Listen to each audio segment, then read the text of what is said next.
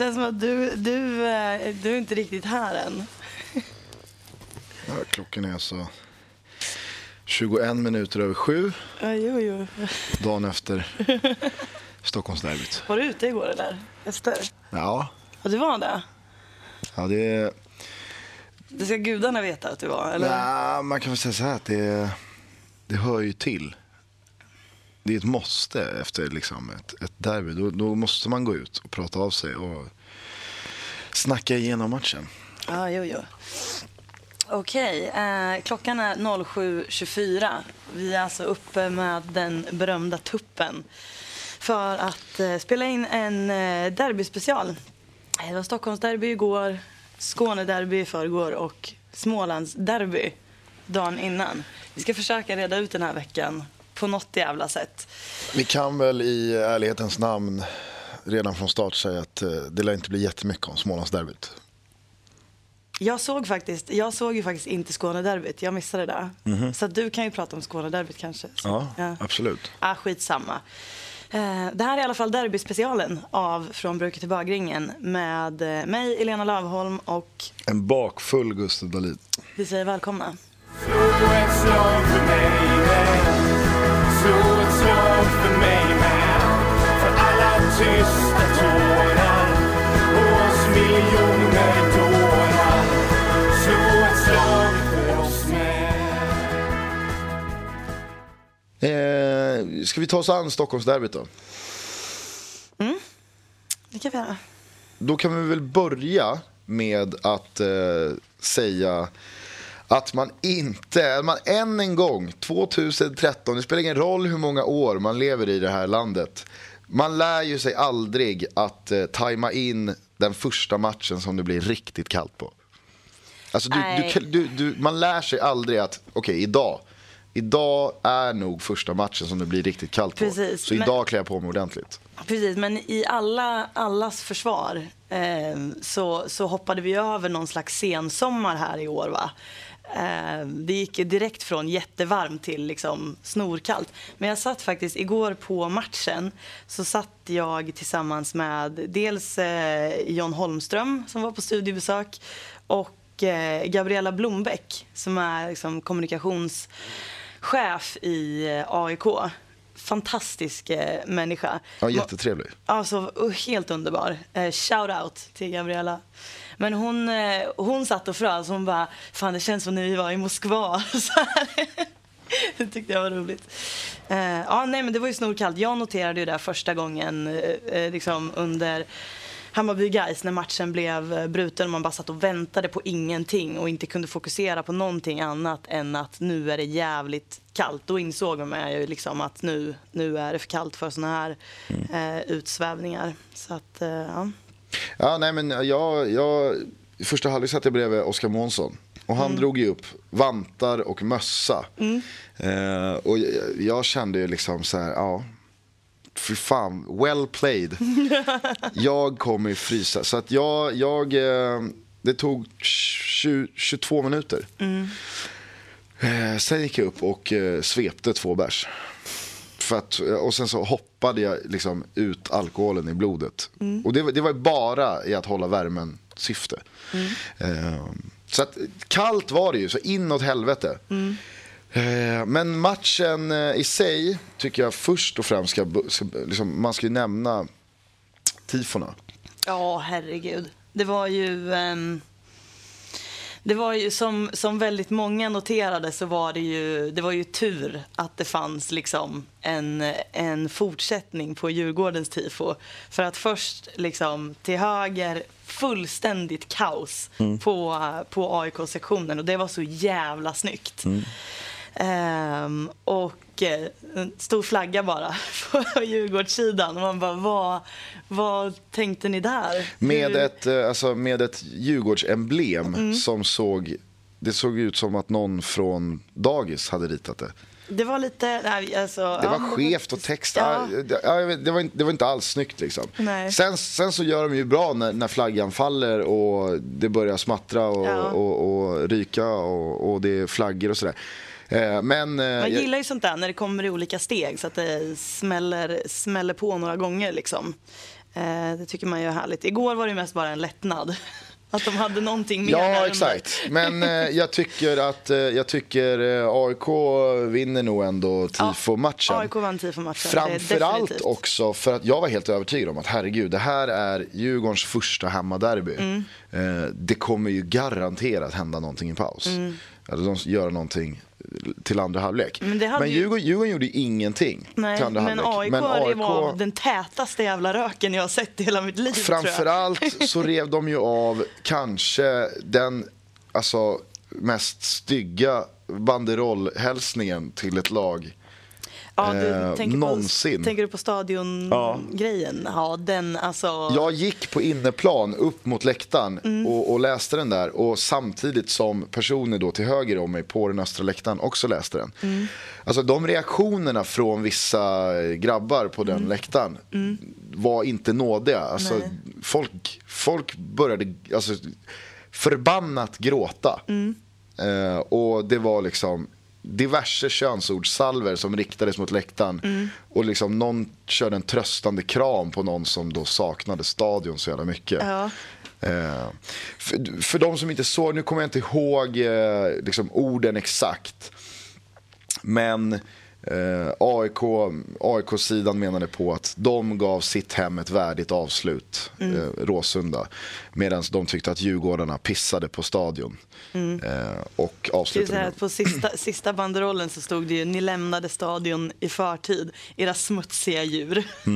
Exakt. Och, det, och det, jag menar, det, det är ju någonting som gör väldigt ont när liksom hela supportervärlden, alltså alla som vill stå för den här fina kulturen och att vi, vi ska inte, alltså med ståplats och liksom hela den grejen eh, slåss ju någonstans ett krig mot förbundet och allt sånt här. Alla som, som, eh, som, eh, eh, som jobbar för det där. Och mm, att då liksom antyda att ett lag liksom någonstans går lite hand i hand med det där. Ja. Det är ju en förolämpning utan dess like. Ja. AIK menade ju på att Djurgården inte... Alltså, Djurgården stannade inte så länge som de kunde ha gjort Nej. på stadion. Precis. Eh, Och att det var fel. Absolut, det var ju en rejäl pungspark. Och jag tror att den gjorde ännu ondare hos Djurgårdarna när de tittade mot sin kortsida och ingenting hände.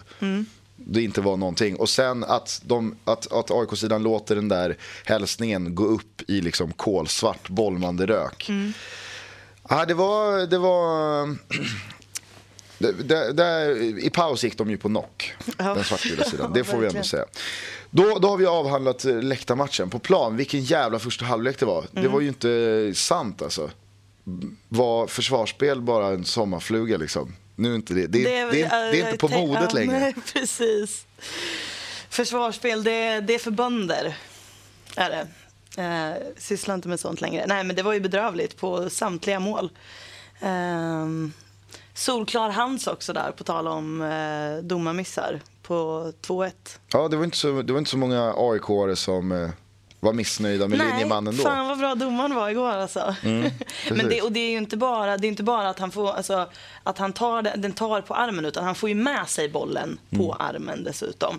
Eh, och slår den sådär. Men det en, en grej som var rolig var att jag satt och tänkte några minuter innan, alltså typ så här runt 17-18 någonting, så bara får jag för mig, och det här kan man ju få för sig vilken match som helst, men just igår så fick jag för mig att tänk om de gör mål i 27 minuten idag. Det skulle vara så jävla fint.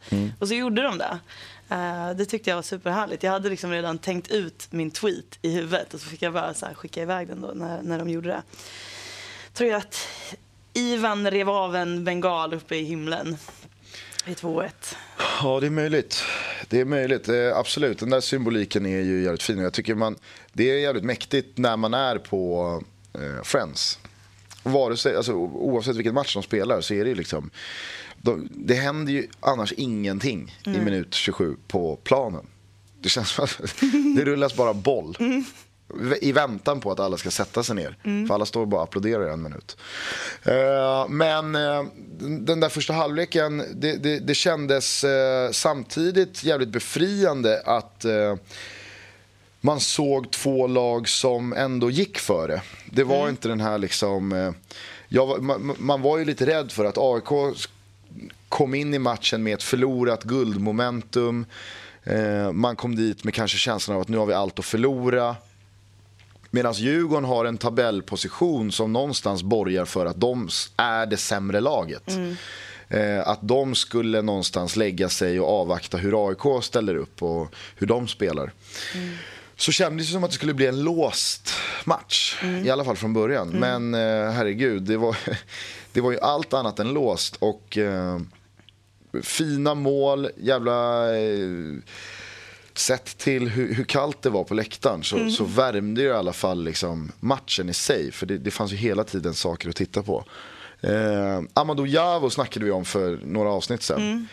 Ja, killen är ju killen är helt, killen är helt sanslös alltså. Han tuggar på allting. Han tuggar på all, hur omöjlig och hopplös en boll än ser ut. Så är han ju där i full fart. Och eh, i, i, i eh, motståndarlaget i AIK då, så, så skulle jag vilja lyfta fram Nabil. Jag med, faktiskt. Ja. Jag tänkte på det. Men Eh, det känns en, ju en, som en att... spelare, en, jag, jag, tror inte jag, jag tror inte jag har sett en spelare på flera år i Allsvenskan med sånt avstånd mellan sin lägsta nivå och högsta nivå. Han kan ju vara katastrof. Mm. Alltså fullständigt usel i en match. Mm. För att i nästa match vara liksom briljant. Mm. Stora delar under matchen igår var han ju helt överjävligt bra. Mm. Ehm, ja, fortsätt. Ehm, jag, tänkte, jag tänkte säga om Jav- Javo först. Det känns som att han, han är verkligen ett, eh, ett riktigt, riktigt kaptensämne på, på många sätt. Alltså dels att han verkar vara en otroligt bra person. Det har vi redan pratat väldigt mycket om. Har bra psyke och sådär. Men när det är som det är, när läget är som det är i Djurgården, liksom att anfallsbesättningen är, alltså två tredjedelar av den sitter på läktaren. Eh, och någon verkligen behöver kliva fram och ta ansvar och visa att vad fan, det här löser vi ändå. Det fixar sig. Så gör han verkligen det.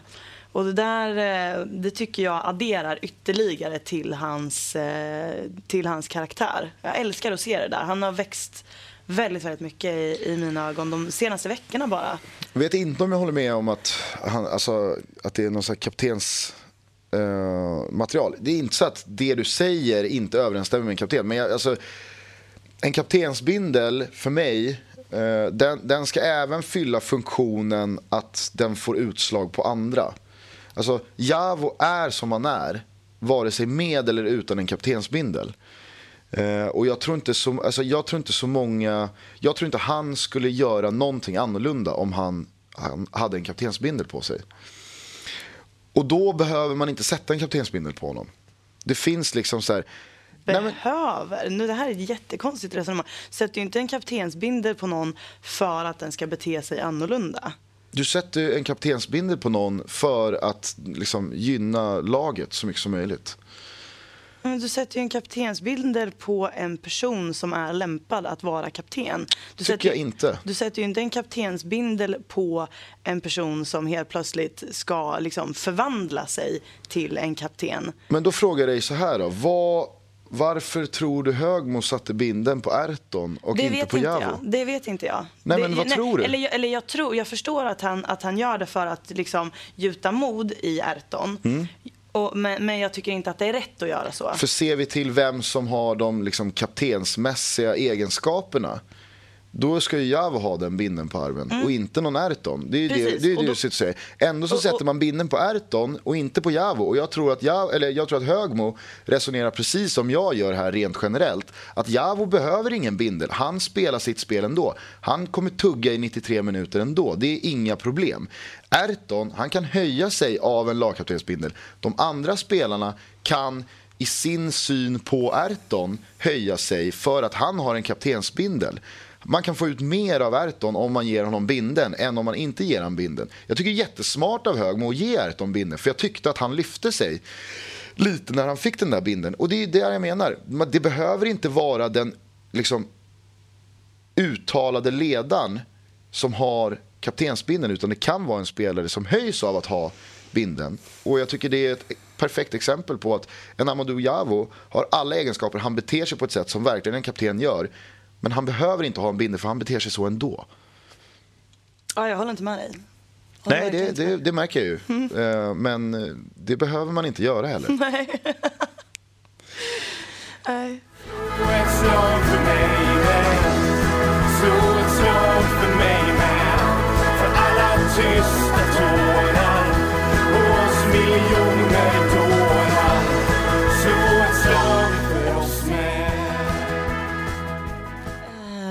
Ja, men sen angående Nabil, det är väldigt kul att se för att du har ju haft eh, lite issues vet jag med eh, Robin Simovic. Du har ifrågasatt honom lite grann. Han gör, ju, han gör ju för lite mål sett till chanserna. Han, han- sätter ju en av fem. Han, han, är ju, han är ju en sån spelare som är liksom kanske en urtypen då av en spelare som som är fullständigt överlägsen i superettan. Och man tänker då att automatiskt så ska han kunna transformeras till en stabil, åtminstone spelare i allsvenskan, i ett topplag. Och han spelade ju i eh, Ängelholm. Roar tog med sig honom till, eh, till Helsingborg mer eller mindre. Um, och där trodde jag, om någon hade frågat mig på förhand, liksom, vem... Vänta, vänta, tog med sig. To- nej, nej, tog med sig. Alltså, Roar Hansen har ju varit i Ängelholm. Ja. Nu, eh, nu missade jag fullständigt att han var eh, i öster emellan. Mm. Skitsamma. Eh, han snodde, eh, vad bra att du sa det, för där nu jävlar gick jag bort mig. Han, eh, han snodde Robin Simovic, skitsamma. Ehm, Jo, om någon hade frågat mig på förhand, liksom, vem kommer klara den här övergången bäst av Robin Simovic och Nabil Bahoui? För att han var ju också väldigt, väldigt framstående i, i BP liksom, förra året. Eh, då hade jag nog sagt Robin Simovic faktiskt. Men det har ju visat sig att eh, så blev det inte. Utan Nabil har ju han har ju skött det där galant och blivit stabil. Han har blivit viktig, gjort en del poäng, varit inblandad i väldigt mycket och hittat ett bra samarbete med eh, flera AIK-spelare, tycker jag. Quaison, Mutumba och Henok och sådär. Sen ska man väl säga så att hade vi tagit den här diskussionen vid midsommar, då hade det ju varit tvärtom. Då hade man ju sagt att äh, men Robin Simovic har anpassat sig bättre till allsvenskan än Nabil.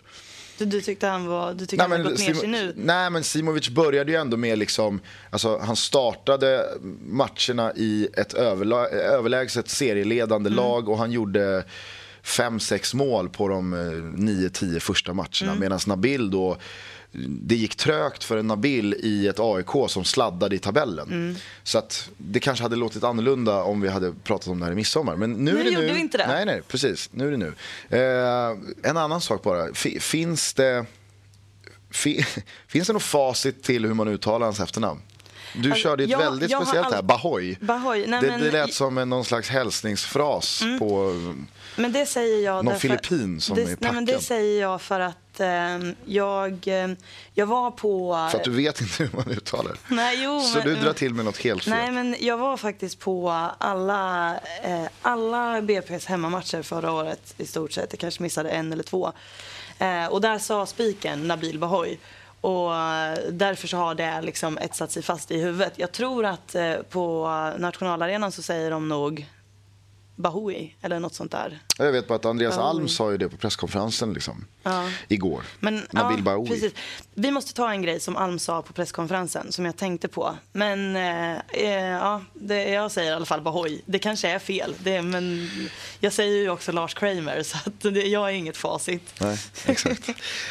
eh, om vi bara ska... Jag eh, tyckte att eh, 2-2 över 90 var ganska rättvist. Mm. Eh, eller oavgjort då, kanske man ska säga. Fotboll är alltid rättvist. Eh, men känslan var att eh, Djurgården var närmst. Mm. Eh, Djurgården ville det lite mer. Sen så kanske inte utförandet alla gånger överensstämde med den här viljan och ambitionen att vinna matchen. Nej. Men sista, sista kvarten, sista 20, visst så har AIK två halvchanser.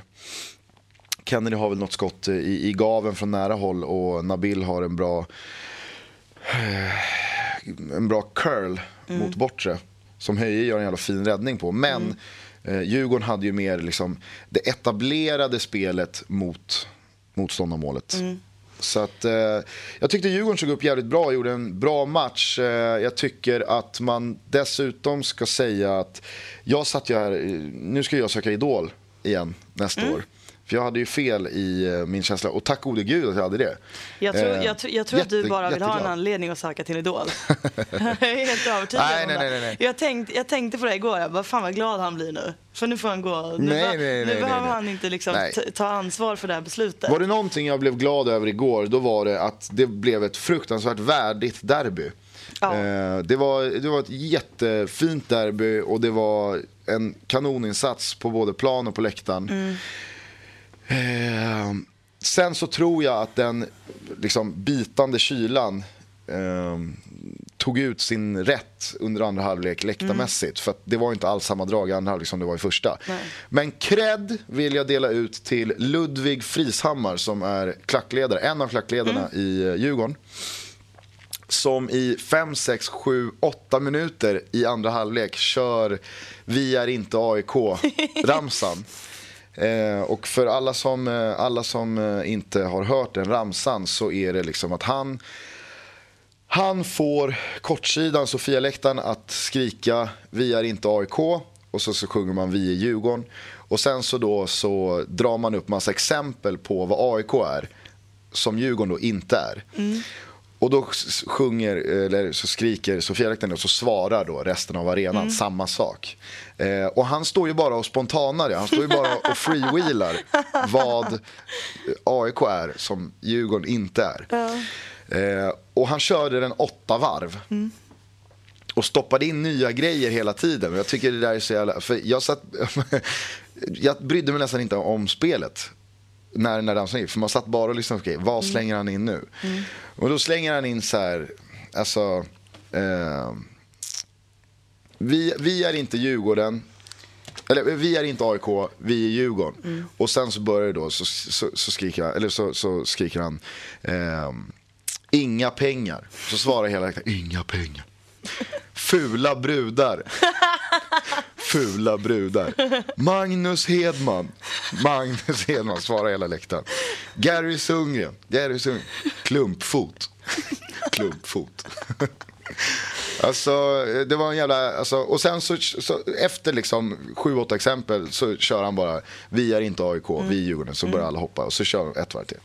Det var en riktigt bra stund. Så att eh, Ludvig Frishammar, eh, bra jobbat. Verkligen.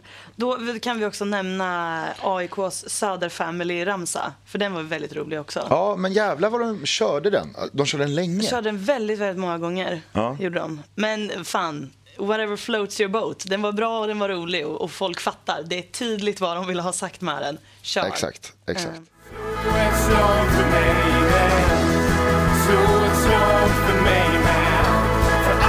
tysta tårar. Och oss miljoner dårar. Slå ett slag för oss med.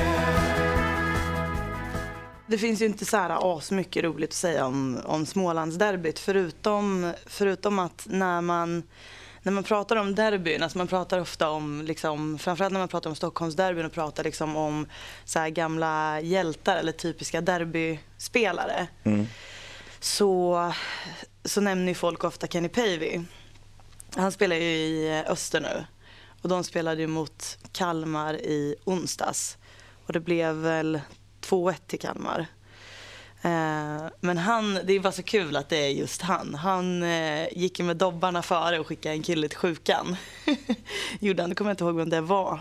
Det var den som gjorde ledningsmålet i alla fall. Det, är uruselt att jag inte minns det. Eh, men han, ehm, han fick någon jävla grej i armen. Alltså, så de var inte helt säkra på att den här är inte bruten. Så att de fick liksom åka iväg till sjukhuset. Jag tycker det är härligt att han håller, han håller den fanan högt fortfarande. Det är ju, eh, alltså, jag, jag har inte sett situationen eller sett matchen så här, men man hör ju direkt att beslutet att ta honom till sjukan, det kommer ju spä på Kenny Pavis liksom, eh, ande den dagen han eh, lägger av. Och om 20 år så kommer man minnas Kenny Pavey som skickade, alltså inte bara som det, men det kommer också finnas i den här bilden av vem Kenny Pavey var. Ja, Det rimmar ju väldigt väl med Ja, hans och, och övriga man, aura. hör, man hör ju redan, alltså, du, du behöver inte säga något mer. Jag hör ju att den där armen var inte bruten. Det hade någon kunnat säkerställa på plats. De hade inte behövt rulla upp en ambulans. Men nu gjorde de det och det enda som, alltså, det, enda som det slutar i det är att Kenny Pavey blir en ännu liksom, större profil. Hans arm är helt oväsentlig Ja. idag, tre dagar senare. Ja, verkligen. Men om vi ändå, eftersom vi var inne på derbymissar i liksom veckans, och det är derbymissar. Klockan är alltså 07.20 någonting. Eftersom vi ändå var inne på um, domarmissar i, um, i veckans ordinarie avsnitt. Så, um, så var det ju så att Kalmar, nej det, jo, Kalmar ledde ju med 2-1 i slutminuterna där. Och Öster hade liksom egentligen varit bättre. De har ju, Kalmar har ju någon ny snubbe i mål som heter Lars Kramer. Jag tror han heter Lars Kramer egentligen, men det är roligare om han heter Lars Kramer. Hur skulle man kunna heta Lars Kramer? Därför, ja, men Kramer i Seinfeld. Jo, jo, jo, ja herregud, Ja, jag vet. han men heter- ja, han men heter ju han- han Lars. Känner du inte då att det, det är klart som fan han heter Döda inte det här nu. nu säger vi, från och med nu så säger vi Kramer. Ja, men när, man är, alltså, när jag är bak så då, då måste jag, då är jag ifrågasättande. Ja, han, han är i alla fall väldigt duktig. Så han, eh, han räddade liksom Kalmar från att ligga under med 3-1 i paus ungefär. Och man kände väl, alltså i pausvilan så kände man ju liksom att Öster kommer, eh, de kommer pytsa in liksom eh, ett mål eller två mål. Eh, för att de är så pass bra och de får så pass mycket chanser. Men sen så blev det ju på, i slutet där, tror jag det var på en hörna som någon fick till ett bra skott lite utifrån. Och eh, den som stod i vägen då, det var ju inte Lars Kramer utan det var ju Emin Nouri som står och tar bollen här på armen. Han står på linjen alltså. Eh, och räddar den. Eh, och det är liksom, det är sol solklart. Eh, solklar straff där liksom. Men det blir ingenting. Och sen bara liksom någon minut senare så blåser de av och eh, Öster torskar den matchen. Intressant det där. Eh, det är ändå liksom ett derby, om vi nu ska säga så. Eh, ja, men alltså, det finns ju väldigt många som hakar upp sig på att man inte kan kalla en match för ett derby om det inte är två lag från samma stad. Och jag menar Öster är ju från Växjö och Kalmar är från Kalmar. Så att, jag, jag lägger inte i den där diskussionen så mycket. Nu kallar vi det för derby för att det är en derbypodd där. Eh, men det är intressant att en sån avgörande situation eh, där någon då alltså tar med handen på mållinjen och det är liksom ett direkt poängavgörande beslut i 90 Att det når mig fredag morgon i en podcast från Det dig. Det säger en en del, del- om liksom, ja. bevakningen kring den här matchen. Och eh, eh, hur, eh, alltså, vilken skillnad det är på, säg en match mellan IFK Göteborg och AIK eller ett Det är Stockholmsderby väldigt eller lätt att Skånederby. jämföra det nu eftersom att de här matcherna spelades Det är samma klart att det är vecka det. också. Och då blir det ju liksom solklart Mm. eh, hur det... Det, ja, exakt, det kanske hade uppmärksammats mer om det inte Nej, hade nej, men jag spelats de här jag, större håller- nej, men jag matcherna. menar jag håller med dig. Alltså att det blir supertydligt liksom. Ja, Ska vi lämna Växjö och Öster-Kalmar? knata över till Skåne. Slå ett slag för mig med. För alla tysta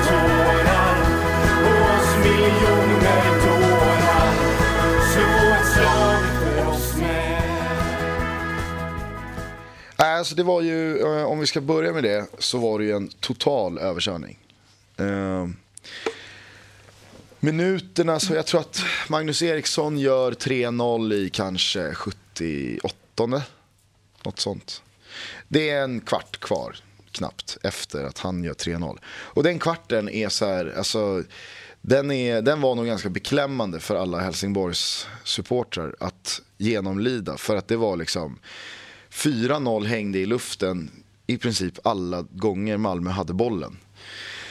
Eh, så att det, det var verkligen inget snack. Och sen så, sen så är det klart att en match, man, man ska inte dra en hel match jämnt eh, över en kam beroende på hur sista 12 minuterna ser ut. För det kan vara psykologiska mål som faller väldigt olägligt och man kan få någon utvisning och sen så kan det rinna iväg och det behöver inte säga så mycket. Men det här var verkligen en, en styrkedemonstration. Helsingborg har inte en enda liksom riktigt, riktigt fet målchans. Malmö däremot eh, trummar på. De eh, åker på liksom eh, ett par... Eh, eh Erik Friberg kom in liksom oväntat in i startelvan, jättebra. Eh, Gilan Ahmad tyckte jag var helt fantastisk, men Magnus Eriksson var väl någonstans matchens store herre. Men det, jag tycker det säger så mycket om Malmö, att de har så många spelare som är liksom på en jämn, bra nivå. Helsingborg har ju gjort det väldigt bra i år, men då har det också hängt på vissa spelare.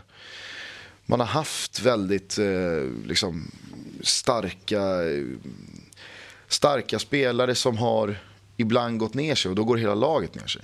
Malmö är liksom så här, är det inte Simon Tern som är magisk, då är det Emil Forsberg. Och är det inte Emil Forsberg, då kommer Erik Friberg in från bänken och är skitduktig. Och är det inte E. Friberg så gör Hamad någon jättematch, eller som Magnus Eriksson, eller Rand, alltså, ja.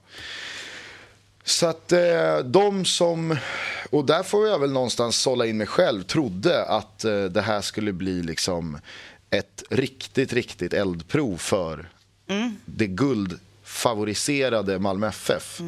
Eh, fick väl en ordentlig knäpp på näsan av Rickard Norling och de ljusblå för att det var, det var en slakt. Det hade kunnat sluta både med fyra och fem och kanske någon kasse till. Vad jag dock blir så jävla beklämd över är de här jävla poliserna. Eh, så, ja, hur mycket har du hört vad som har hänt i Skåne? Liksom? Inte jättemycket tyvärr. Jag, jag, eller jag vet, alltså jag har hört folk prata om det men jag har inte haft tid att sätta mig in i det. Däremot så har jag, en, jag såg en lite märklig grej igår men det kommer vi till sen. Ehm, jag såg det enda jag sett från Malmö över den här uh, sanslösa rulltrappincidenten. Ja.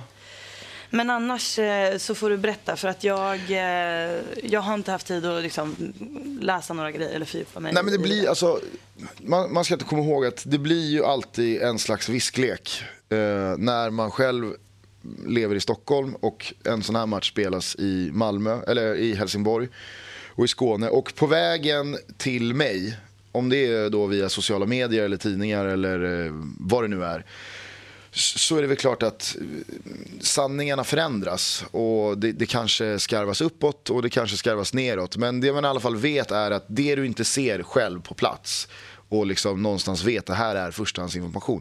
Det är klart att det alltid finns, eh, det finns alltid saker som inte sägs eller syns som man ska ta hänsyn till. Så det blir ju väldigt mycket spekulationer men av det jag har sett, av det jag har hört, av det jag har läst så är det ju liksom det, det, det är på riktigt beklämmande att se hur den här jävla polisen beter sig. Eh, det är alltså eh, flertalet personer som har eh, filmat poliser som de tycker eh, använder sig av övervåld mot andra supportrar och som på grund av det beteendet, alltså att de tar upp en mobil för att filma vad ordningsmakten håller på med, alltså när de utför sitt arbete. Eh, då så blir det de offren för eh, liksom, polisen igen och de står och slår och sparkar med eh, både fötter och svingar med batonger på de här eh, människorna tills de lämnar över mobilerna och koderna så att liksom, snuten själva kan få ta bort filmerna. Eh, så att det inte ska, det inte ska finnas några liksom, kvarlevande bevis på vad fan som har hänt. Och sånt där är så jävla... Jag, jag mår illa. Jag mår illa när jag hör sånt där. Eh, och eh, då, då, då finns det alltid den här liksom det är alltid några som säger så här, ja men vad tror ni att de där hade gjort eh, innan för att polisen skulle börja bruka övervåld? Jag vet inte, frågan kanske måste ställas. Ja, eh, det är oklart, men man måste, man måste göra skillnad på en, en supporter och en polis i hur man beter sig. Liksom. de hoppar inte mot samma ribbhöjd. Och det var som igår när jag träffade en polare utanför eh, Tele2 som knappt kunde gå för att han var så söndersparkad liksom, och sönderslagen. Och jag frågade liksom, vad fan har hänt? Och han sa, nej men jag, jag bad en snut dra åt helvete.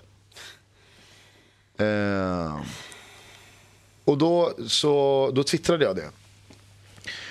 Och då var det ju någon som dök upp då och sa liksom så här, ja men det kanske inte var så jättesmart sagt. Nej, uppenbarligen. Nej men, alltså, nej, alltså, men vad, vadå? Jag, jag vet inte om han trodde att jag menade att det var en smart grej att säga. Men man måste kunna säga dra åt helvete till någon utan att man blir liksom slagen sönder och samman. Alltså av en polis Mm. också. Alltså, det där, jag är ju livrädd för polisen när jag går på fotboll. Ju.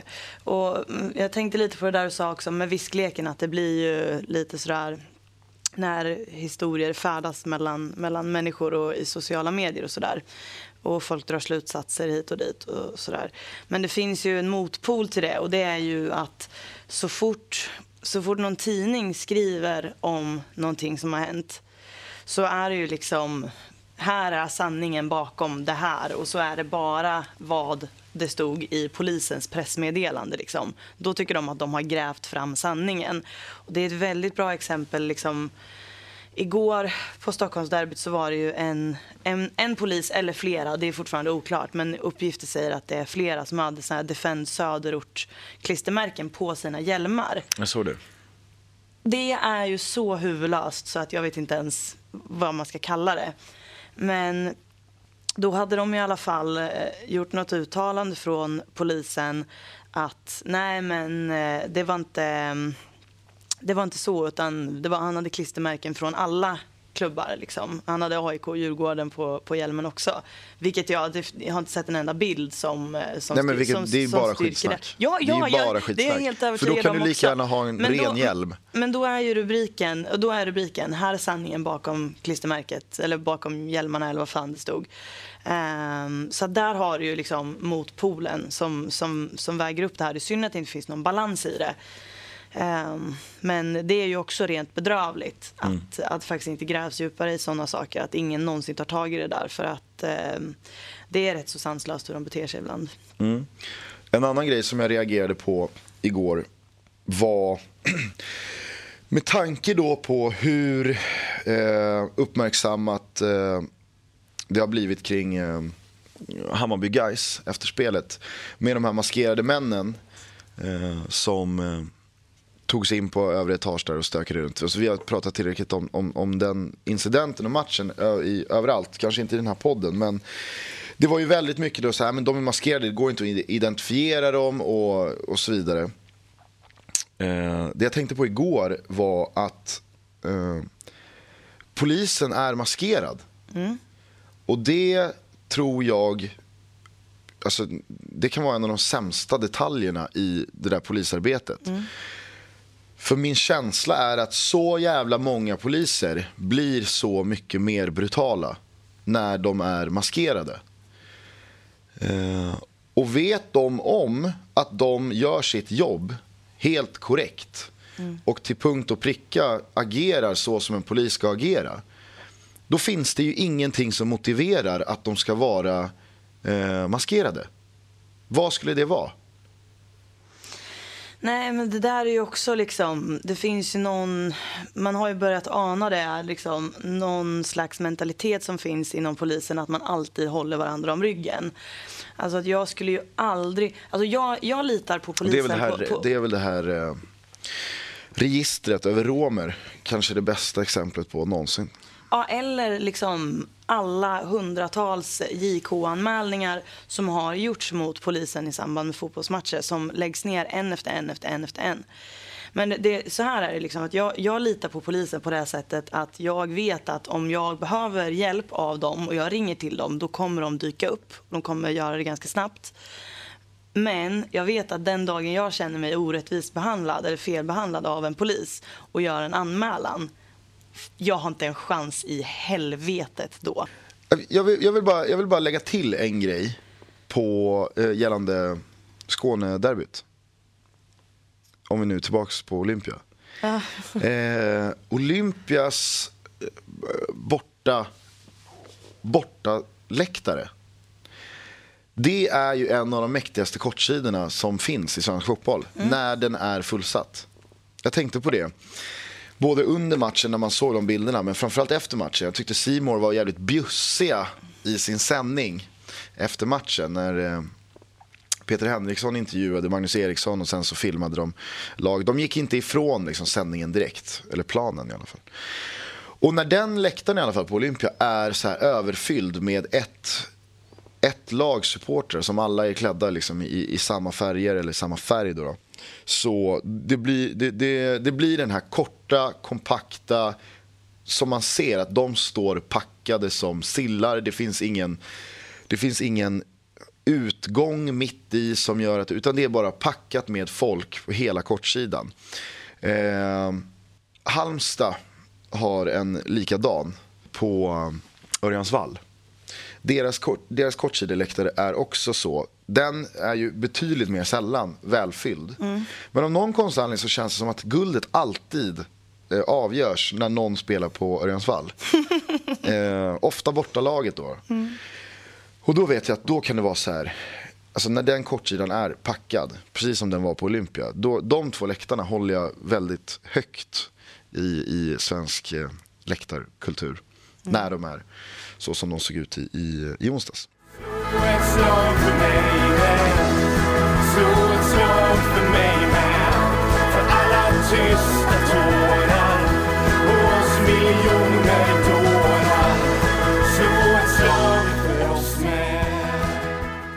presskonferensen efteråt så...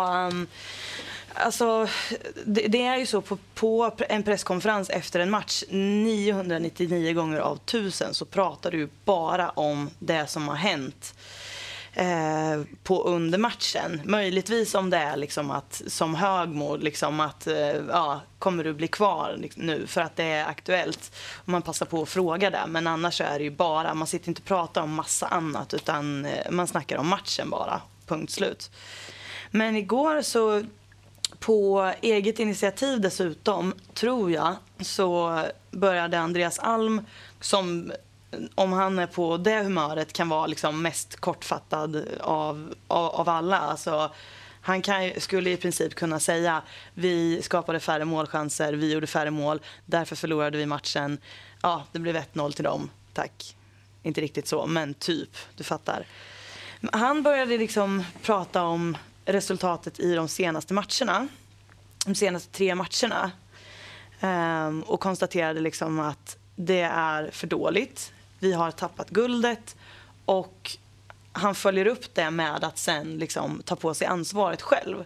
Helt och hållet. Och det här är liksom ingen som ställer de här frågorna till honom utan han säger själv att ja, jag, tror, jag tror nog att eh, det har varit kanske då fel, sta- fel i startelvorna. Det kanske har varit eh, Eh, dålig matchcoachning. Jag har inte gett spelarna rätt förutsättning för att vinna matcherna och så vidare. och Så vidare. Så väljer han att prata om, inte bara den här matchen utan de senaste typ tre, fyra matcherna.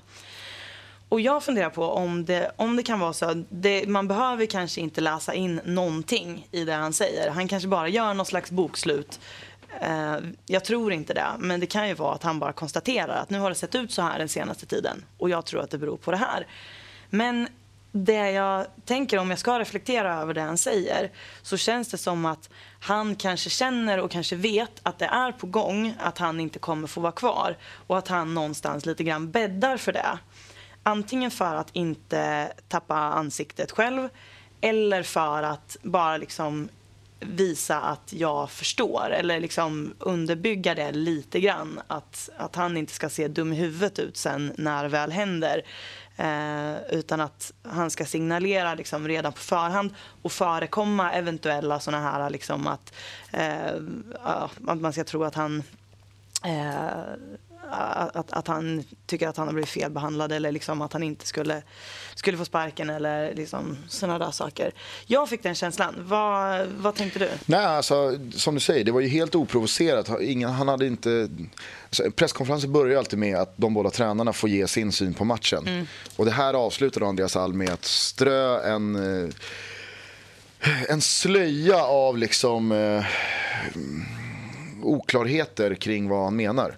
Och sen så vår nyfunne favorit Mattias Lur eh, frågar ju då liksom, du låter väldigt dramatisk Andreas, vad, vad, vad menar du? Och sen så blev det någon, någon slags halvdan konversation dem emellan om vad han menade. Men ja, jag, jag håller helt med dig i vad du säger. Eh, en, en annan grej bara som jag vill ta upp från den här presskonferensen. Ja, och jag måste dra om tre minuter. Ja, så det- det... Gör det väldigt snabbt. Ja.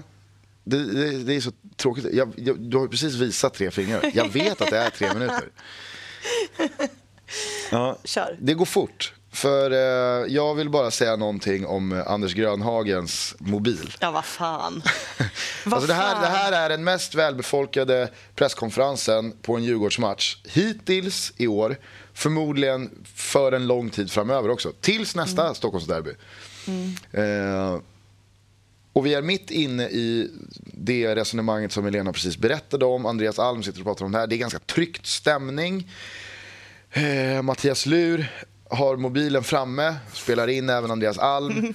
Eh, och mitt i det här så ringer en mobil som har en mobilsignal som liksom transporterar oss alla tillbaka till extremt tidigt 2000-tal, till och med sent 90-tal.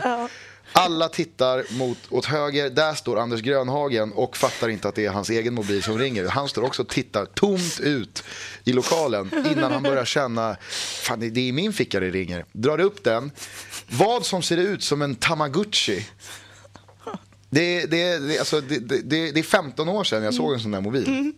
Eh, han trycker av den, stoppar ner den i fickan, ler lite nervöst, eh, visar med kroppen att nu, vi kan köra vidare. Det går ju självklart 14 sekunder. Sen ringer den igen och Grönhagen fattar ju inte den här gången heller att det är hans mobil som ringer.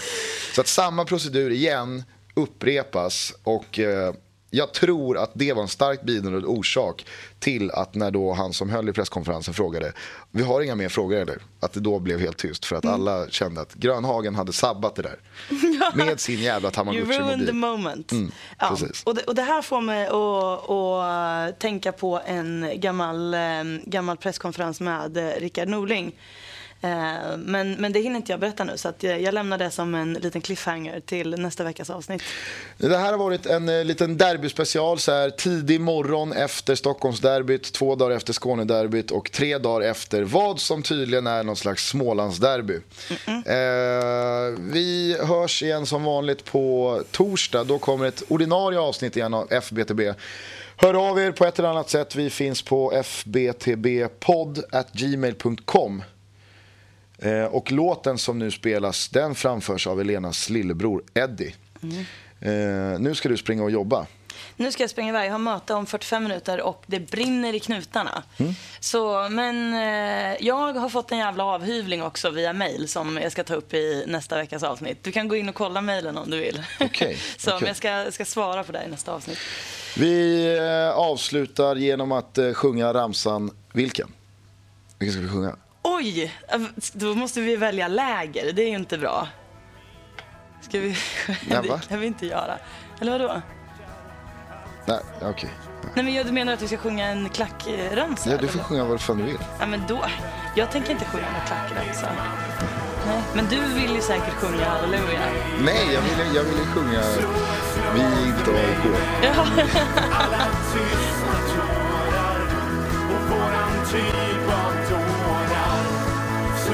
song.